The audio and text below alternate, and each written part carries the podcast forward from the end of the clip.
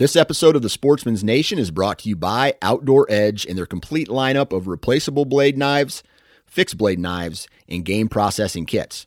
Now, we've all been there before, trying to field dress your wild game with a dull knife. This is where Outdoor Edge really steps in.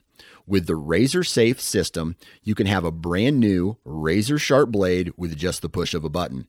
No more dull blades and no more problems processing your wild game. To check out all of the products from Outdoor Edge, visit OutdoorEdge.com. And at checkout, enter the discount code NATION30. That's N A T I O N 30 for 30% off of your purchase.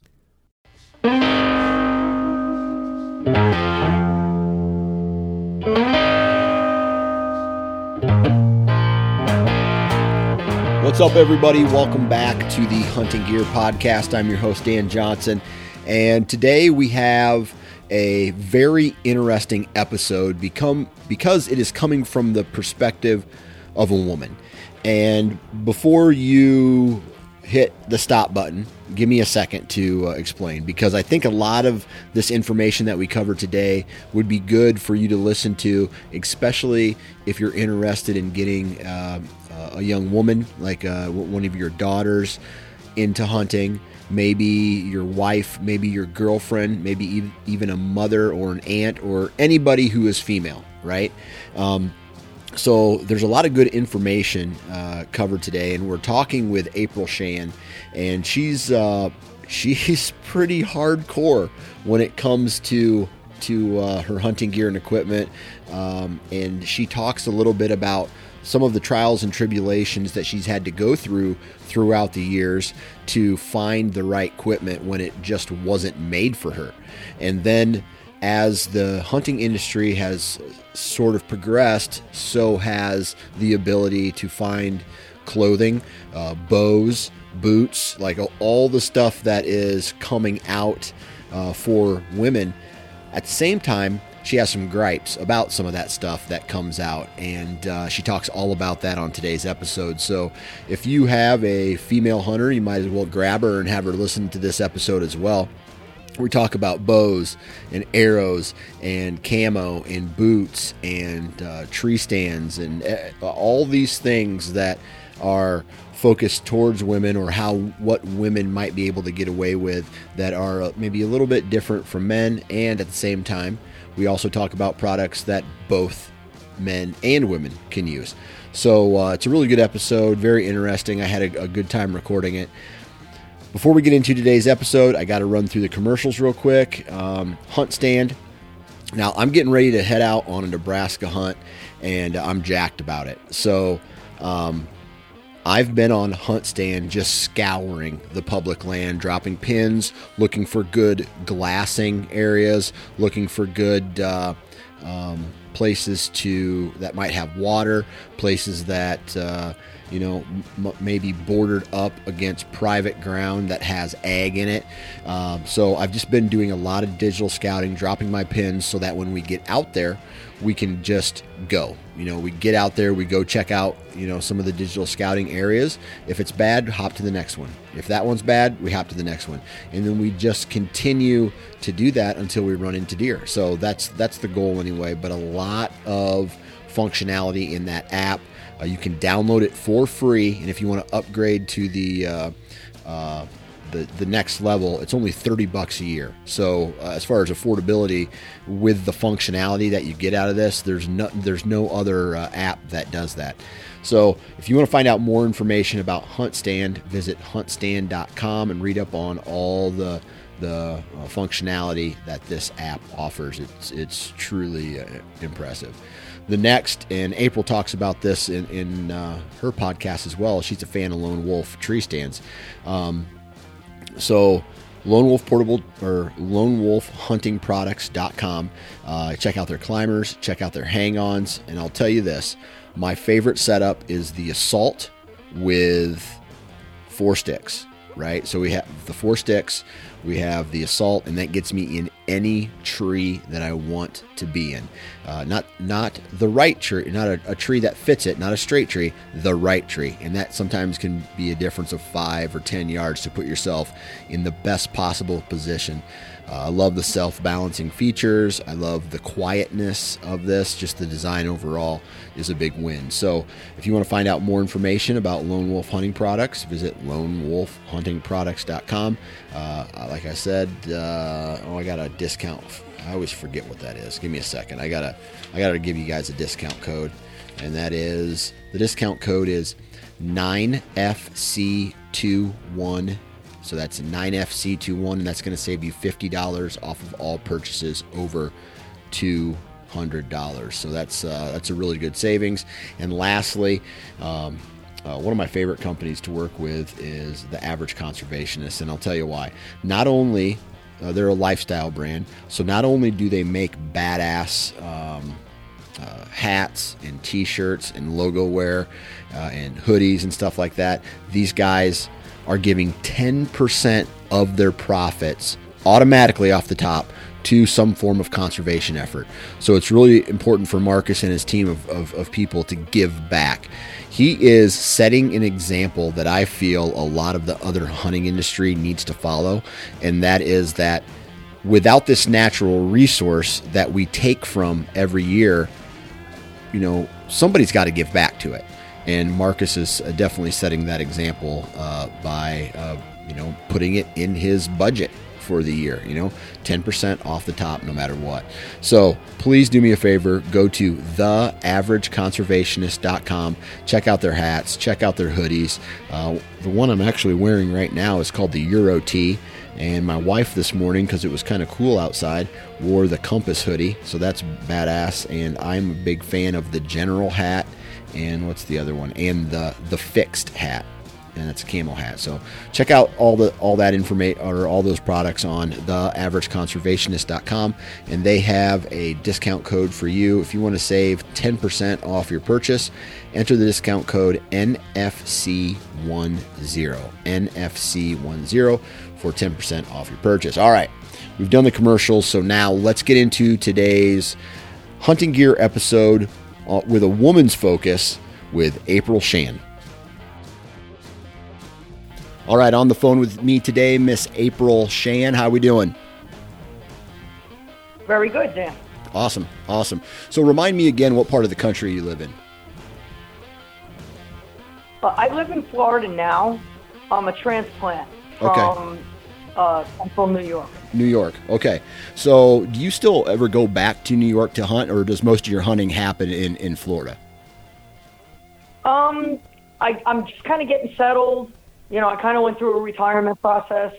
I kept my lifetime tag in New York, but like the biggest thing is I kind of want to, as long as I'm capable, I want a Midwest.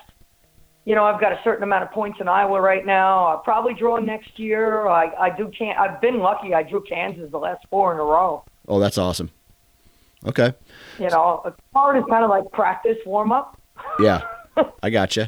Difficult hunting. Yeah. So you are uh, you live in Florida, but you kind of hunt all over, is what you're telling me. I'm trying to. Yeah. You know, I, I use this as a warm up. In the last few years, yeah, I've gone to Kansas. All right, that's awesome. Have you found success in Kansas? Yes, I, I actually find it. Um, it, it's it's a lot more simplex. Yeah. Okay. So not as it, complex as the. Okay. So let me ask you real quick. What is the difference, you know, in complexity between hunting in Florida and hunting in Kansas? Um, there's a few. One is the laws and the application processes in Florida are really tough. Like the public land, which I'm mostly, I'm going to say I'm 95% public land hunter. You have to apply for quota hunts. The the dates from like the bow season for just open bow on private are different from each individual piece of public land has their own set of dates. Oh, really? And a lot of them don't. Have, yeah, and a lot of them don't just have public dates. Like the one I moved next to, which is a plan, actually has an open um, bow season where, as long as you have a Florida license, you can hunt it. Most are not. Most you have to draw, and they'll draw like 75 quota applicants to hunt the area, and yeah. that's it. Okay. And you got that couple weeks or couple days or whatever they give you. Okay. Have you ever thought about doing those python hunts? I, I heard the state of Florida is like paying people to catch and capture pythons. It, it's South Florida. Oh, okay. And if you cut Florida up into areas, it's a lot different from where I am in North Central. Gotcha. South. Gotcha. I used to winter in South Florida, and it was before the iguanas and the boa constrictors and stuff. You know, when I worked down there, but um, I have no interest in hunting snakes. you know, I don't, I don't know too many guys that do, but being a chick, no, definitely not. I gotcha. I gotcha. I gotcha. And being a chick is why you are on this podcast today because we're going to talk about hunting gear and equipment for women. And although my uh, demographic who listens to this uh, who, listens to the podcast that I put out is like 97 to 95% men. A lot of those men uh, buy hunting gear and equipment for their wife or help their, their wives or their girlfriends, you know, pick out equipment. And we're going to BS a little bit about that today um, because you reached out to me and you said sometimes it can be pretty difficult finding um, gear and equipment for women. So, just at a, at a high level, why don't you explain uh, or share with us some of the, the difficulties that you've had throughout the years finding gear and equipment that is adequate for women? the first thing I'm going to say is I'm a little surprised at the statement because, from what I understand, the fastest growing population of licensed hunters in the United States Yeah. Women. Yeah. You know, and we kind of have a totally different attitude. Like I even talked to like one of my best buddies. That's a big. He was a big Iowa hunter, and this. Even his attitude towards killing is a little different than most of the girls I know. And yeah, we're a rarity. You know, women that are serious about bow hunting, hunting in general, probably. Yeah. But um, when you say a husband buying a piece of gear for his wife, in the beginning, I think that's okay. After a while, I think it's kind of like the wife that wants the Mercedes with the special stereo and stuff. I kind of think you need to take her shopping and let her pick her own gear out. Yeah. Yeah. Okay. And and why is that? because it, first a bow is a really really important thing for a woman because most of us are pretty low poundage. I mean when i was younger i was shooting 60 but now i'm shooting like 42 so i want i don't want a toy. I want the fastest quietest most efficient bow that i enjoy shooting. And you know like i've had some people put some bows in my hand and i was like are you kidding me? You know, like that might be fine for a 13 year old girl, but it's not for me. I've been bow hunting since 2008 and since I was a kid. You know, and and arrows are really really important. You know, I don't want to be a spear chucker, and you know, unless you want, you know, where you're going to have a trajectory that's going to go up to the moon and then come back down. You you kind of want to have the right arrows, heavy enough to penetrate and go through, but not you know, I found the weight forward and the micro arrows like super, super helpful for me. Broadheads, all the guys want to put like a freaking huge mechanical on the end of their wife's bow. And then they wonder why, oh, they shot it in the ribs and it didn't go through and it fell on the ground, you know.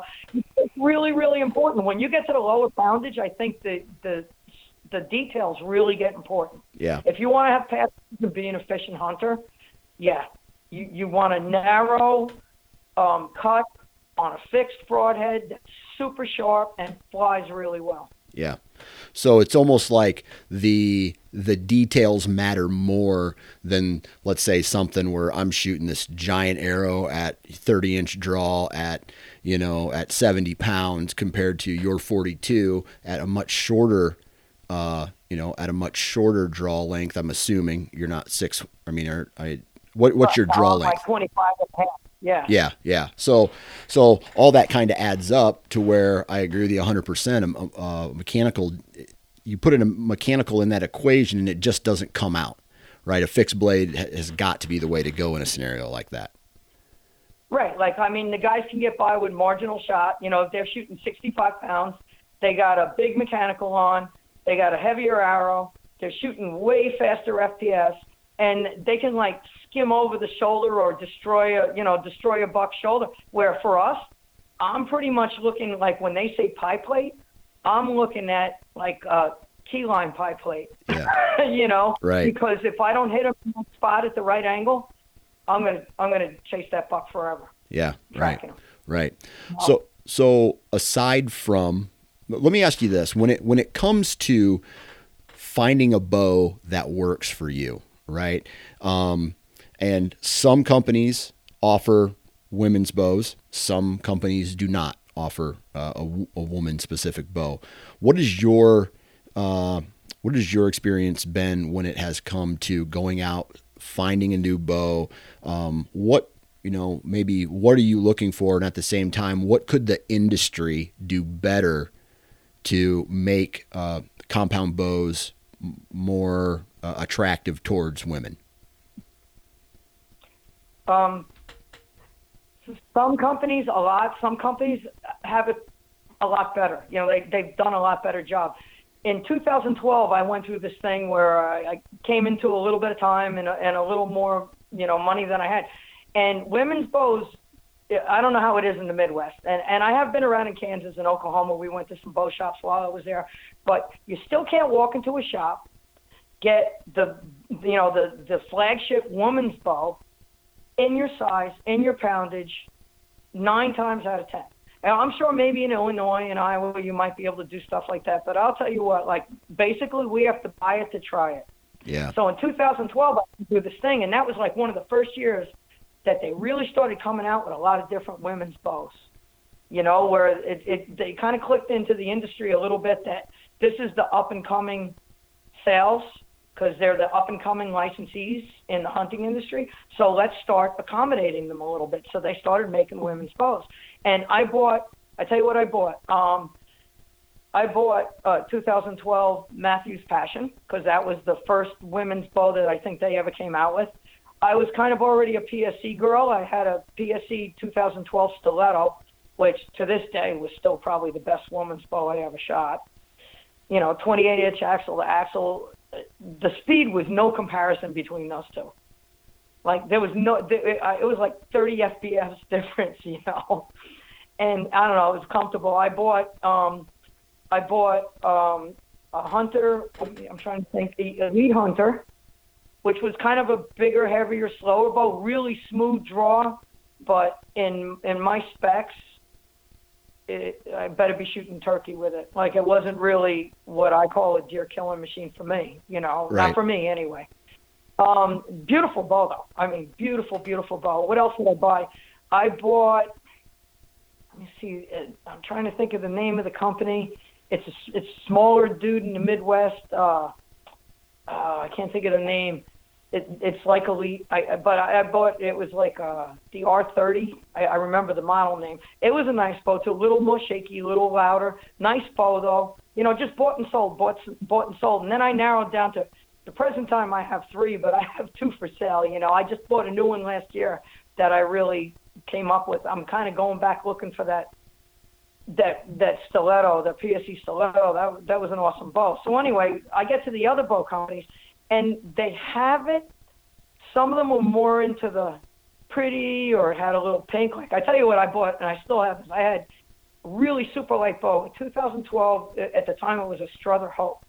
Now I guess Moxie makes the bow, and it's like a Moxie something. I don't know, but light with the right arrow, really efficient very easy draw, you know, like a solid wall. I know a lot of women may not be as deep into it as I am, but when when you take your wife out and she gets that nice buck and you put a shot on them and you, you get disappointed, man, I don't know about the penetration, you know, and and that's when the combination, it's not even just the bow, but it's the combination of everything has to come together. Yeah. But for me, you got to take the wife, and she's got to shoot, even even if it takes you know from April all the way through August to get her a bow. You got to take them and let them try because totally different bows. And I put bows in people's hands because I take a lot of my friends, young men, you know, uh, like my stepson, to a bow shop, and I brought him in to buy a PSE, and we walked out with a Mission Hype something. What an awesome bow for a beginner highly recommend it for you know a woman or something. It was a quiet bow, It was an easy draw. It was, it was compact. It was, it was just a nice bow. So you don't have to go crazy on money. Although it seems to be in the industry when it gets to the camo and the boots and stuff, just because they're women, they're going to charge you like one and a half times the value of it, you know? Right. Which is another grievance. Yeah. but, so, the, but the boats have come along. I've messed with the carbon ones a little bit. Uh, you know, being a shorter person, man, the long axle axle, you try to carry that thing around, it gets stuck in every tree, on every piece of bark, in every corner of the stand, you know? Like, I don't know. I, I hate the 30. When it gets to 32, I'm out. Yeah. You know, Yeah. I have a carbon bow really now, but man, the axle to axle just kills me. Gotcha. All right. So specifically, right? Um, talk to us about what you like in a bow. Like you've already mentioned that a 32 is too long. Let's talk specs. Like what are you looking for today? Uh, and maybe what were you looking for? I don't know, however many years ago when you were in that, I, I don't know, younger uh, demographic. Right. Oh. Um, like I said, the, the closest I've been to perfect so far was like the, the 212 PSE stiletto. So I'll go back to that. The problem I had with it was it was aluminum, and if you remember the older PSE grips, you had to hold that aluminum. There's no wood or you know like grip around it at the time. And even though I put like the um, limb saver cushion strips, you know, that you can put on your grip and stuff like shock absorbers, I don't know what they are. Um, when I was out there and it was 10 degrees, that bow was cold. Yeah.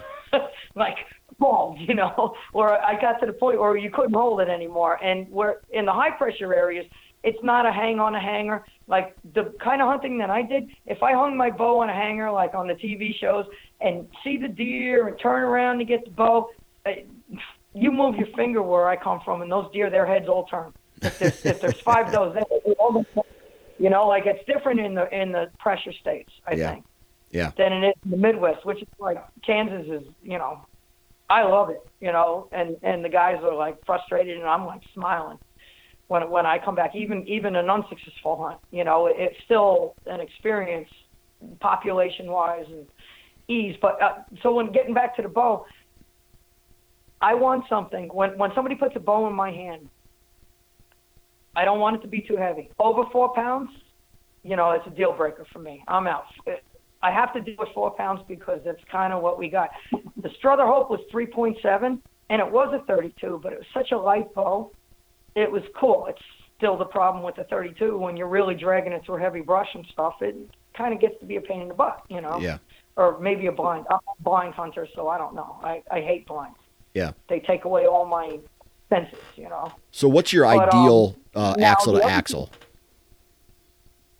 Axle to axle, I'm going to say for me, if they're going to ask me numbers, I want to see 30 to 28. Okay. The best bones I've ever had were 28s. That, and that and The at, at that that- 25 at that 25 inch draw roughly for you, right? 25 and a half inch draw. Okay. And and now we're going to talk about cams because like when you know you, you I don't want to see these big cams with a huge breakover or, or anything because you know we're talking women sitting in a tree. Now I'm getting older, whatever. But when you're sitting there for five hours, six hours, and it's been cold, you know, like you got your morning sunrise or evening hunt as the temperature drops, and then you pick that thing up and go to draw it. I don't want a big hump on the bow. Yeah. I want the, you know, I look at the cams. I went through all the, you know, the rounder cams and stuff. I like the evolution cams. I like the the Strother cams that were on the Strother bow. I mean, I, I I have not tried a couple that I wanted to, but when I see 4.1, 4.2 for the riser, I'm out. You know, so that's a lot of times where I won't try a bow because it it makes a big difference for a smaller person to hold that kind of weight up. Yeah.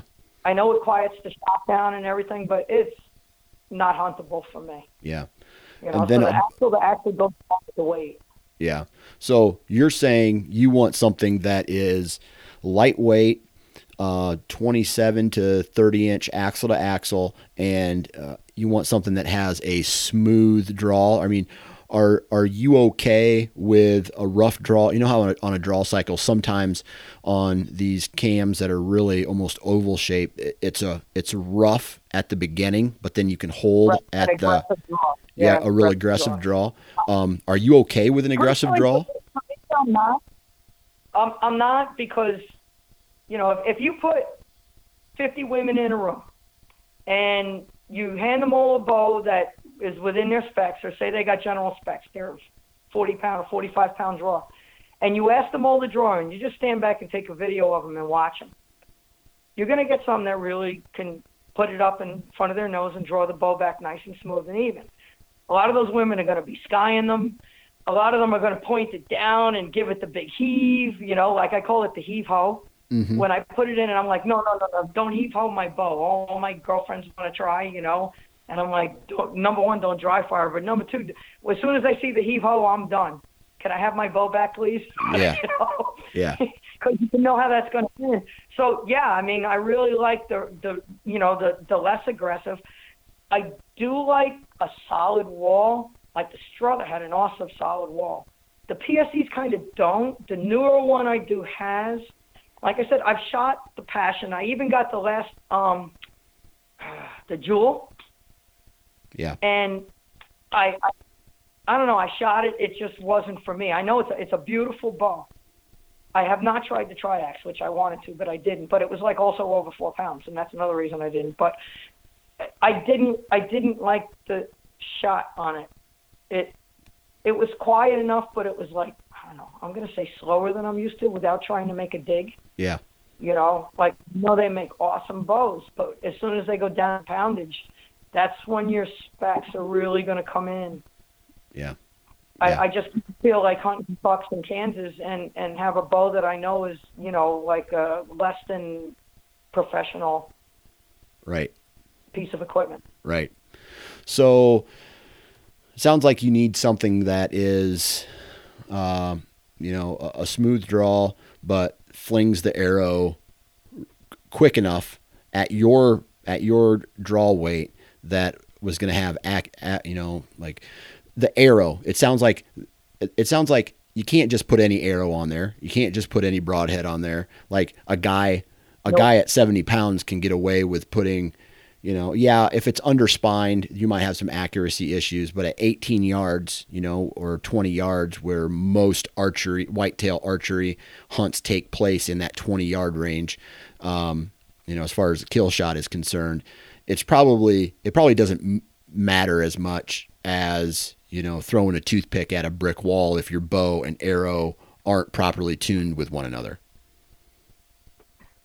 Yeah, and I mean the more experience I, I get, like because I used to shoot when they first came out, like the the Carbon Express came out with way forward arrows back in that area of time, and the, after 210 it was like 212, 213, and I shot those arrows, and and like I was shooting 250s, um, blue, well, before the blue reservoir. I forget what they were, the Carbon Express, whatever they.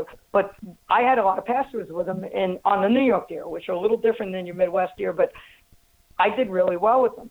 And the first time I went to go hunt Kansas, I mean, I had the exact same setup. And for six years, I was I was hunting small acreage, and the local the neighbors weren't great on me tracking deer onto their land.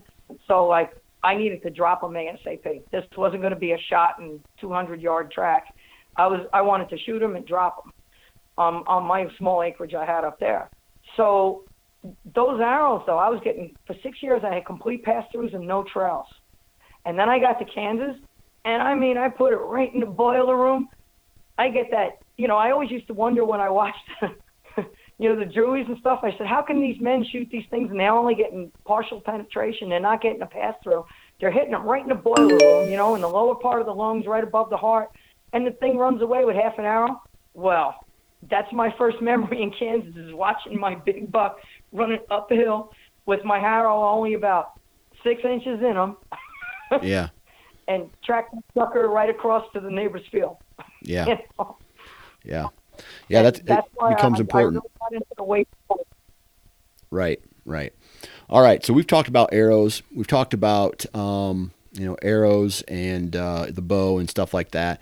Let's get into clothing because I think before you know I, I don't know. They they have options now, but they didn't a handful of years ago. I want to say what five to seven years ago. Before that, they hardly had any op- option for women's for women's clothing.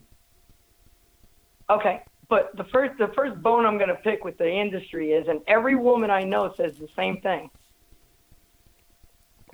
The boots. Okay.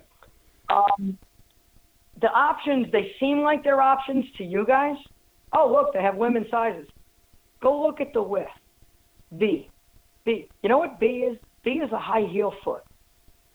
So when you're going to go, say, and and the other thing is a lot of times we have to wear extra socks because our insulation, we don't get the same insulation options you do. Right. Where you can go 400, 800, 1,000. A lot of times they have 400 for us, and that's it. Until you get to like the super huge, you know, space boot, you know, that you're going to sit out in in a blind in in you know the end of December or something. But when I look up and and the best shoes, and they're actually the ones I have, but if you don't get on right in the beginning when they first come out that season with the boot and get a C width, you're only going to be able to wear one pair of small socks in them. That's what a B width is for a woman. It's like a high heel foot, Okay. long and narrow, you know, and that's all your options. And the biggest companies that are out there, you look it up, it's a B width. Yeah. And like I have a foot, I actually have a tiny foot for for a lady. I wear a size seven, but seven B, I have to wear like a nylon in it. You know, Yeah. where if I want to wear one pair of wool socks, I need at least a C. Yeah. So a lot of times I'll go to men's and men's sizes like a six, which they have that gap between boys and men's, and that one usually doesn't get filled.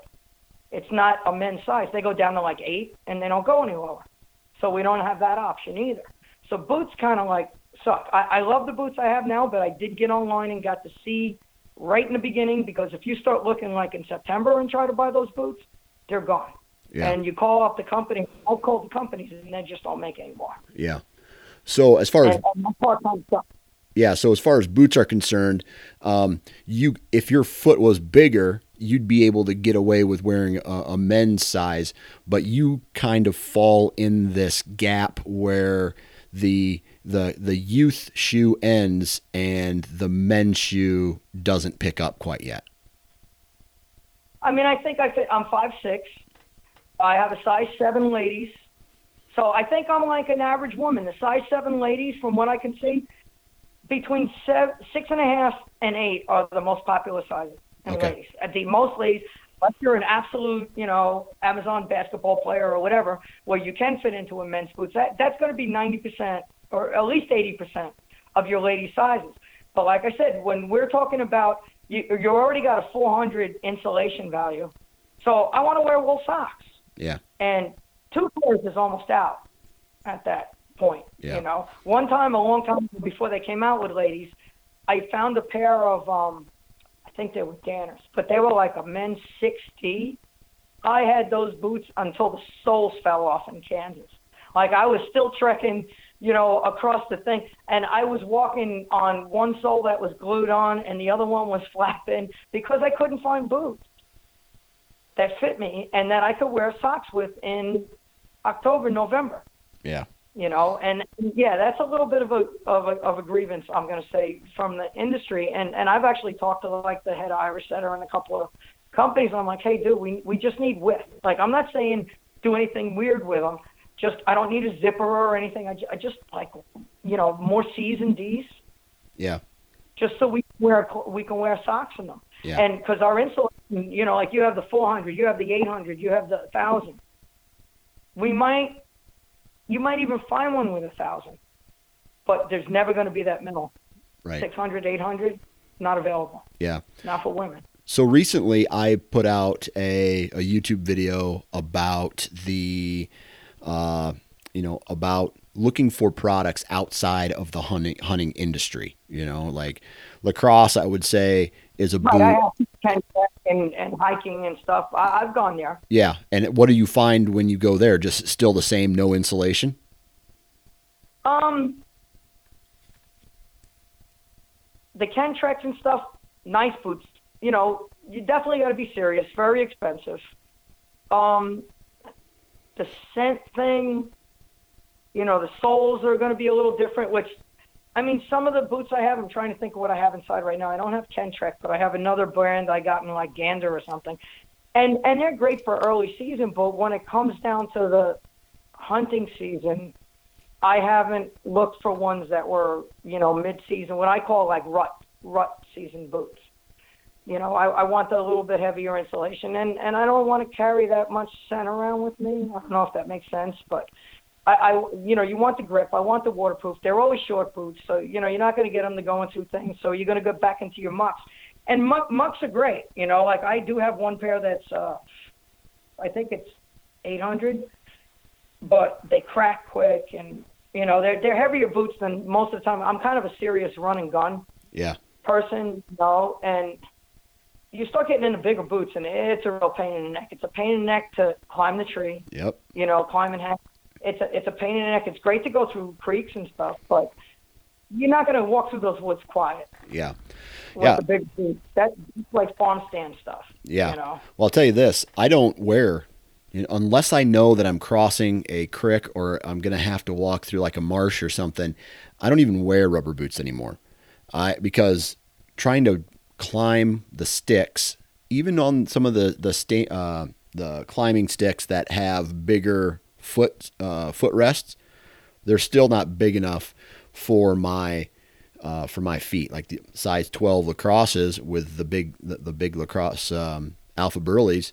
That's it's difficult to climb up there sometimes if you're not really paying attention. So that's why, for me, I always wear, and of course I'm not a woman, but I wear my hiking boots, and then if it's cold enough, I'll put a boot cover over top of them. But that just means I have to carry more, you know, more stuff with me. Right. No, I'm I'm 100% with you. And when you ask me about crossover, I'm a researcher by nature anyway. So I find like, you know, when it comes to merino wool, oh, definitely cheaper to buy it outside, like the hunting industry. Not only that, when you're talking about underwear, 99% of the time I'm not going to wear it as my only layer. What difference does it make if it's camo? You know, Right. Like it really doesn't. But when it comes to the boot thing, like this year, I'm actually looking to take my kayak with me to Kansas because the area, the public area I hunt, has a ton of water, and there's a lot of landlocked areas like that I heard them chasing in. But unless you went across the water, and I'm not talking a creek, I'm talking like, you know, 200 foot wide and you know at least 10 foot, 15 foot deep, I couldn't get in. So, in the same thing, I'm not going to wear big rubber boots. And I actually found these little like waders that you know they weigh probably I don't know maybe a half pound. You roll them up, and I would just put them over my boots to launch the kayak, and then you know paddle down where I needed to go, and then get on the other side, and then take them, roll them off, and stick them back in the kayak when I go off to hang. Yeah. But I I I would stuff like that too if I knew I was going to do water crossing, and yeah, definitely more convenient. Cool. You know, I'm not in that cold stuff anymore. You know, like I was in New York. It was 20 below zero by the end of the. Uh, well, not 20 below zero, but I'm going to say 10 degrees, sometimes five or maybe five below, in the end of the season, in the beginning of December. But in Kansas, that's part of the reason I hunt the southeast Kansas because I like the weather there. It snows, it melts. Oh, that's awesome.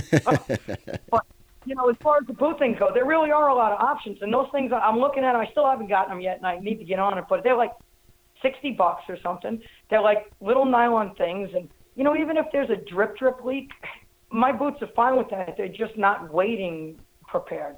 yeah. So I would just carry those little things, like you said, you carry a little bit more. And I'm I'm a total lightweight, you know. I, I'm a minimalist. When I go in there and the guys are all like, "Don't you have water? Don't you have snacks? You got to sit there all day." I don't take anything like that. I go in at sunrise. I will eat and drink when I come home in the dark at night. You know, I am a total minimalist when it comes to stuff like that. Gotcha. Gotcha. All right. So now, you know, uh, we all know women's bodies are built different than men's bodies. Um, what about the clothing, right? Uh, let's talk about, you know, how do you go about choosing clothing? Do you, do you still wear, I guess, men's fit or do you only buy like I know I know Sitka makes some women's uh, fit clothing. There's some other brands out there that have uh, woman specific stuff. they've come a long way. I mean, I, that part of the industry, I gotta, I gotta give them applaud them a little bit because when I came in in 2008, you know, of course we all kind of start with like the, you know, the the Kmart brand stuff. I it was like the 30 waist was the smallest they had. I was a 27. I had to like do a Jethro belt, Right. and and I had to cut either either roll up the bottoms or cut them off. Either way sucked. They made noise. They they they were full of mud every day when I got home. You know, it's just the way it was. Now, like you said, and as I got into like it, I just just the evolution of my experience, I required better stuff. I was tired of stuff that was cold, stuff that was hanging off of me. It didn't fit. The pockets ripped. You you're dropping your, you know, you're dropping your release and stuff because everything was just cheap. So I did actually get into Sitka gear, but I I at that time it was like the only option of the of the stretchy, you know, like uh, Under Armour type fit and and I got in right before they came out with the women's line, and I got and the men's actually because they ran small, like I just kind of got lucky there, because the men's medium, a lot of a lot of um, women would buy it for their husbands for Christmas and stuff, and they were actually a true men's medium, and Sitka was running really small, so it was kind of like a men's small, and they would put them up on like eBay for sale, you know, like after Christmas and that's how I got most of my Sitka gear. I went through and bought rejects from men, and I actually got a complete setup. I did buy like the incinerator set, totally right, fresh from Midway and stuff, fresh from a store. But um, even to this day, that's what I have. First of all, it's quality gear. It lasted a while. When I do replace it, I will replace it with the women's because they got it right. A lot of guys have it right now. It appears, you know. KUIU looks like they have a lot of it right. Um, even some of the Cabela's, like you look at the women's gear, because as soon as you get to that stretchy fit, even though women are the same height and weight, our bodies are totally different fit. Like that's why one pair of jeans might look great on one woman that's five and 135, and and the next one, it, you know, they look like somebody is is holding them up with suspenders. But the stretchy stuff helps us a lot. Not to mention, it's really you know, for a bow hunter, you can move in it. It's comfortable, and when you get to the higher quality stuff that you don't get the thorns on, you know. But I, I definitely they did a really good job. They're a lot warmer. You're going to spend the money. Now the the grievance on that one is you can have the exact same set in men's and in women's, and the women's is more expensive. Yeah. Some of that I understand because they're not selling as much of that design, and they have to recoup the cost. And I kind of get it. Uh, some of it, though, you look at it, it's just a stab. You know, it's just a stab. They may have like a little pink on the bottom of the boot, or you know, whatever, and it's like a hundred dollars more than the men's. And I look at some of that, and it's like ridiculous. But you know, it's part of life. If if if you want to be a woman bow hunter. Yeah. So let's say a guy is going out and he's like, "Hey, my wife or girlfriend has expressed interest in hunting, and I want to go out and I want to surprise her with some woman's clothing, uh, some women's gear, that kind of stuff. What should they take into consideration while they're looking and when they buy? Uh, the other thing, men's body temperatures seem to run higher, or maybe because you're, you know, like uh, more square around the middle. I don't know. Women get cold faster. All the women I know, you know, like, and it's just, it's got to be the men when they take their wives hunting. My feet are cold. My hands are cold. My nose is cold. You know, take into consideration, even though most, and it's the same thing as far as the hunting camo go. It's pretty much the same thing with the insulation. We don't have the same options in insulation as men do.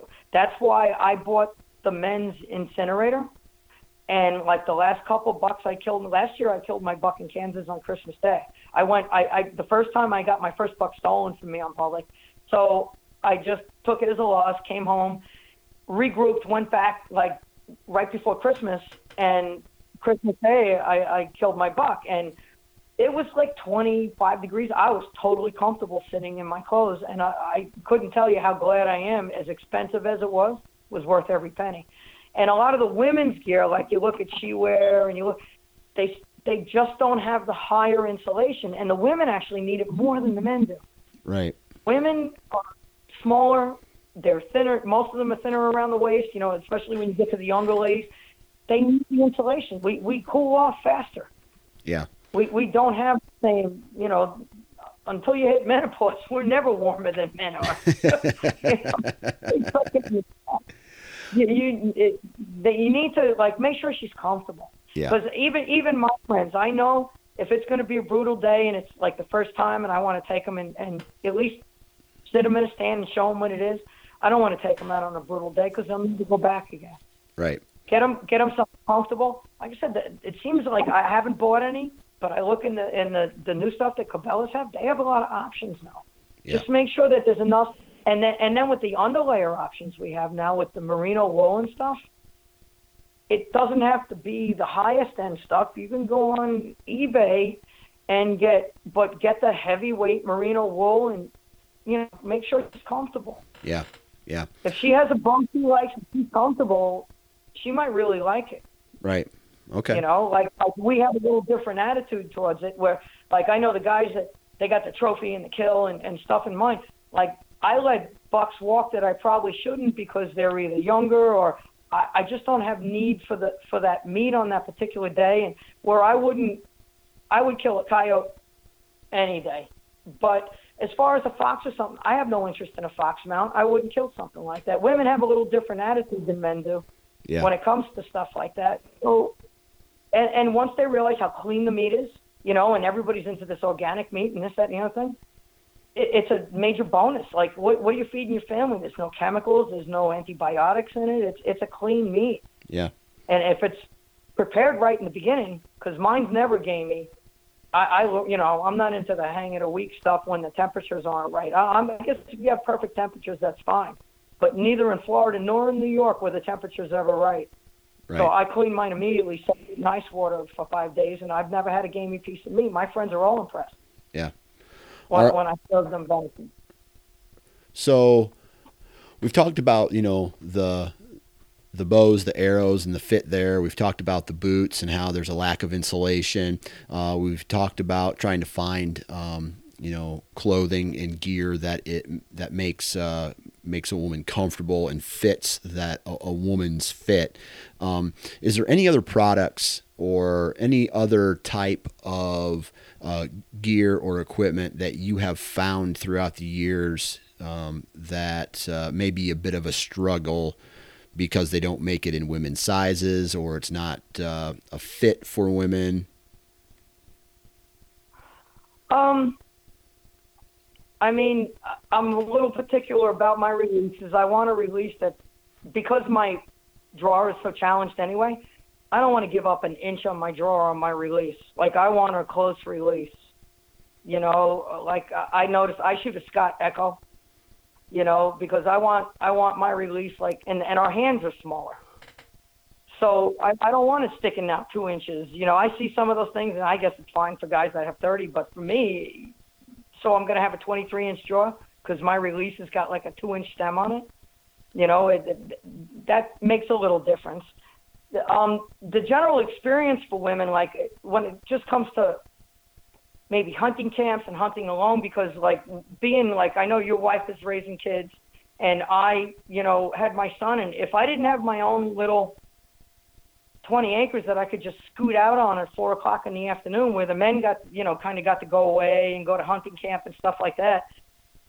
You're at the man's mercy. You can't do those kind of things as a single woman. Even if your husband leaves, he's not going to leave you at hunting camp with nine men. You have to go at his whim. If he has to go back for work, you're going to pack up and go. He's not going to leave you there to finish out your hunt, you know. And so, like the opportunities for women are a little different. Maybe um, I, I know they got to charge through the wazoo, but you know, like hunting camps that are more geared towards single women, up and coming women. Some of the women's hunting groups organize some of these things. They just need to be, I'm going to say, maybe a little more user friendly, Okay. especially for young girls that are getting into it because, like I said, they're at the whim of their dad. It's just not proper for us to be a lot of places. I have a little micro camper, and I go out and in in New York, it wasn't safe for me because you're not allowed to carry a pistol during hunting season, no matter what license you have. And you know, it's part of the reason I'm not there. I'm in Florida because now I go out and I hunt by myself, and I'm not uncomfortable doing it. I'd rather deal with a gator, a bear, or a snake any day, compared to some guy that follows me into the woods. It's a different situation for a woman, you know. And when they see you leaving the parking lot by yourself, if they do, which I try not to be, even be there, but mm, you know, things are a little different. Yeah. You just need to have a different set of protection. And you know, being a dad, if it's your daughter, or a husband, if it's your wife, it's it's we have different a whole different set of opportunities than men do. Our opportunities are way more limited. Yeah. You know. Yeah. Let me ask you this. We walk on the line. Right, right. So it's it's like you're only as or the women's opportunities are only as good as the men that you hunt with are. Well, sometimes, unless you get really hard headed and outside the box like I am, and like I said, I, I do have a micro camper. I do have, uh, you know, my concealed, and I will not hunt a state that I cannot carry that concealed with me because I have been followed into the woods, you know, and, and they were real friendly. Oh, hey, yeah, oh, woman hunter, oh, nice, you know. And then an hour later, as I'm, thank God, I really nestled myself into a tree, and I see the, you know, I heard something coming along. Knew it wasn't a deer. It was too loud. It was footprints were too off for the sound of a, a deer walking or or a coyote trotting or whatever. And two men, and they walked right underneath me. I, I think she went this way. And when I heard that, my hair stood up. You Damn. know, I, I had to control my gasp. And when they went by, I climbed down. I had a climber at the time. You know, I just climbed down real quiet. As soon as I was clear, packed up and left, and never went back to that spot again. Yeah. But that was in an area that was not allowed to carry. If I was allowed to carry, Oh yeah, no, I definitely grow a set then. Yeah. Yeah. Then I'll sit because it's like I'm definitely going to do you before you do me. yeah, yeah. All right. Within my right. So you brought up something there about uh, climbers. Okay, as far and you also mentioned you do run and gun uh, type style hunting when you go on to pieces of public or when you're out in Kansas. Um, talk to me about you know the function. I always talk about the functionality of let's say like a lone wolf right? And you can set the sticks up and you can do all these things. Um, but I've never really thought about whether or not it, it was uh, good enough for uh, a woman or someone who's shorter in stature or built different than me. Is like, what is your current run and gun? Uh, tree stand or maybe you use a saddle or whatever it is and do you think there's enough options out there for women to go out and learn how to do these um, DIY hunt type of hunts? There's definitely a lot more options now than there used to be. When now my current setup, I have two. I did a saddle when we were still in like the trophy line. It it was comfortable enough, and if I were like strictly a Midwestern hunter, I probably would have stuck with it. But I didn't like the movement in the Northeast. You know, like you have to. I don't like the shot position, and I didn't like the movement. You had to move like as a deer was coming in, and a lot of times I'm in close. You know, like I'm in the thicker, especially down here in the palmettos. I mean, unless they stick their head up, you can hear them a lot of times, and you can't even see them until they're like right either in front of you or underneath you, depending on whether it's an oak hammock or a palmetto flat. But in the Northeast, my particular 20 acres was logged years before, so it was really thick on the growing, and like they would pop out 10 yards or 15 yards from me. If I wasn't in exact position with those kind of deer that have seen every, like they actually walk through the woods and look up for tree stands, no, I'm yeah. dead in the water if I'm not already in position. So I didn't like the saddles. You know, the the security part of it, you get over. I don't know. Right now, I have a lone wolf I think it's the Climber 2. It's the smaller one. I had the original. I sold it before I got the saddle, got the saddle, and then when I went back, I got the smaller Lone Wolf. And I've I've kind of been on the guys like um because and my other my other my hang on running gun you know if I'm in those type of trees that you can't use a climber even though I'm very creative on using a climber I'll go up eight feet I can go up thirty feet yeah. I was always back into a tree, you know, like I'm real creative. I, I can use my climber in 90% of places. But sometimes you just have that tree you want to get into and I want to have a hang on. I did get the custom gear 0.5 and it's pretty small. You know, even I know the men they usually get it. You see a lot of them come up for sale, but um, I put the hunt um, comfort seat on it that overlaps it a little bit, and I, I, it's the first year I'm going to be using it. I did get some Tethrd one sticks. I put some aiders on them. That's going to be my other option. Like if you got a cottonwood or you know something that I I I've sat in the uh, the hell they call call those things with the thorns on them, the hedge apple trees. Oh my gosh, in Kansas, you know, and like you can wiggle up those things with with a set of sticks and you know like aiders and stuff like that. And sometimes it's just where I want to be, and I do have those too. But the evolution of getting there was, you know, you all start out with ladder stands, and then you go to hang-ons that are set. And I had screw-ins in my tree in New York because I own the land, you know.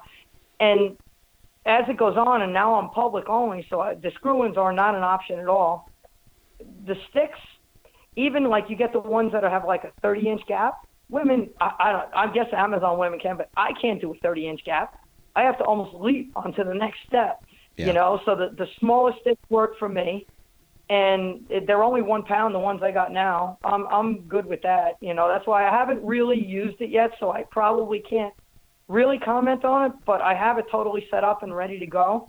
And you know, we have another 28 days or something. Not even 28, like uh, 18. So I have 18 days to go till our our bow season opens here in Florida, and and I'll probably take that out the first couple days. Yeah. Because I'm I'm sweating like anyway. So you know, if I'm gonna blow my hunt, making a little noise or dropping a stick, that's the time to do it. Yeah. yeah. Absolutely. Absolutely. Cool. Well, April. Makes a big difference, though. Yeah. Makes a big difference. In in years past, we didn't have those light options. Yeah. And I even been on the, the Lone Wolf custom guys. I said, hey, you guys gonna make a climber like this?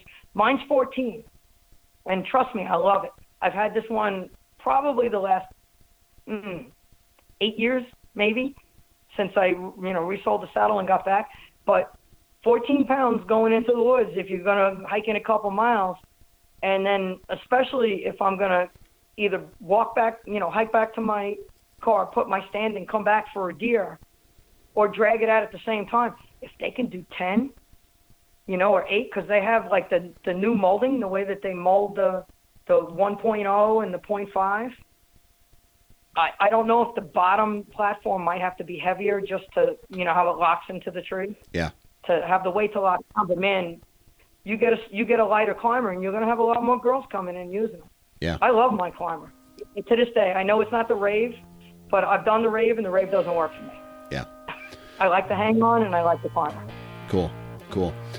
Well, April, man, I really appreciate you taking time out of your day to, to hop on and, and chat with us about, uh, you know, uh, being a female hunter and some of the products and gear that uh, you use. Um, before we let you go here, do you have any other grievances that you would like like to talk about before we split? I mean, not really. The, the industry it's it's evolving. I don't know how many women are being utilized for comparisons. You know, as far as the camo goes, or the boots, or the bows. I think they're doing pretty good. You know, like like better in in the industry, a lot better than they were years ago. As far as having women actually shoot them and carry them it just seems like so many are like the, you know, a lot of the test women, women that are going to go out and they're going to hunt with their husbands or they're going to hunt on a TV show, you know, with with their partners or something, and it might not be exactly where the industry is at. Yeah.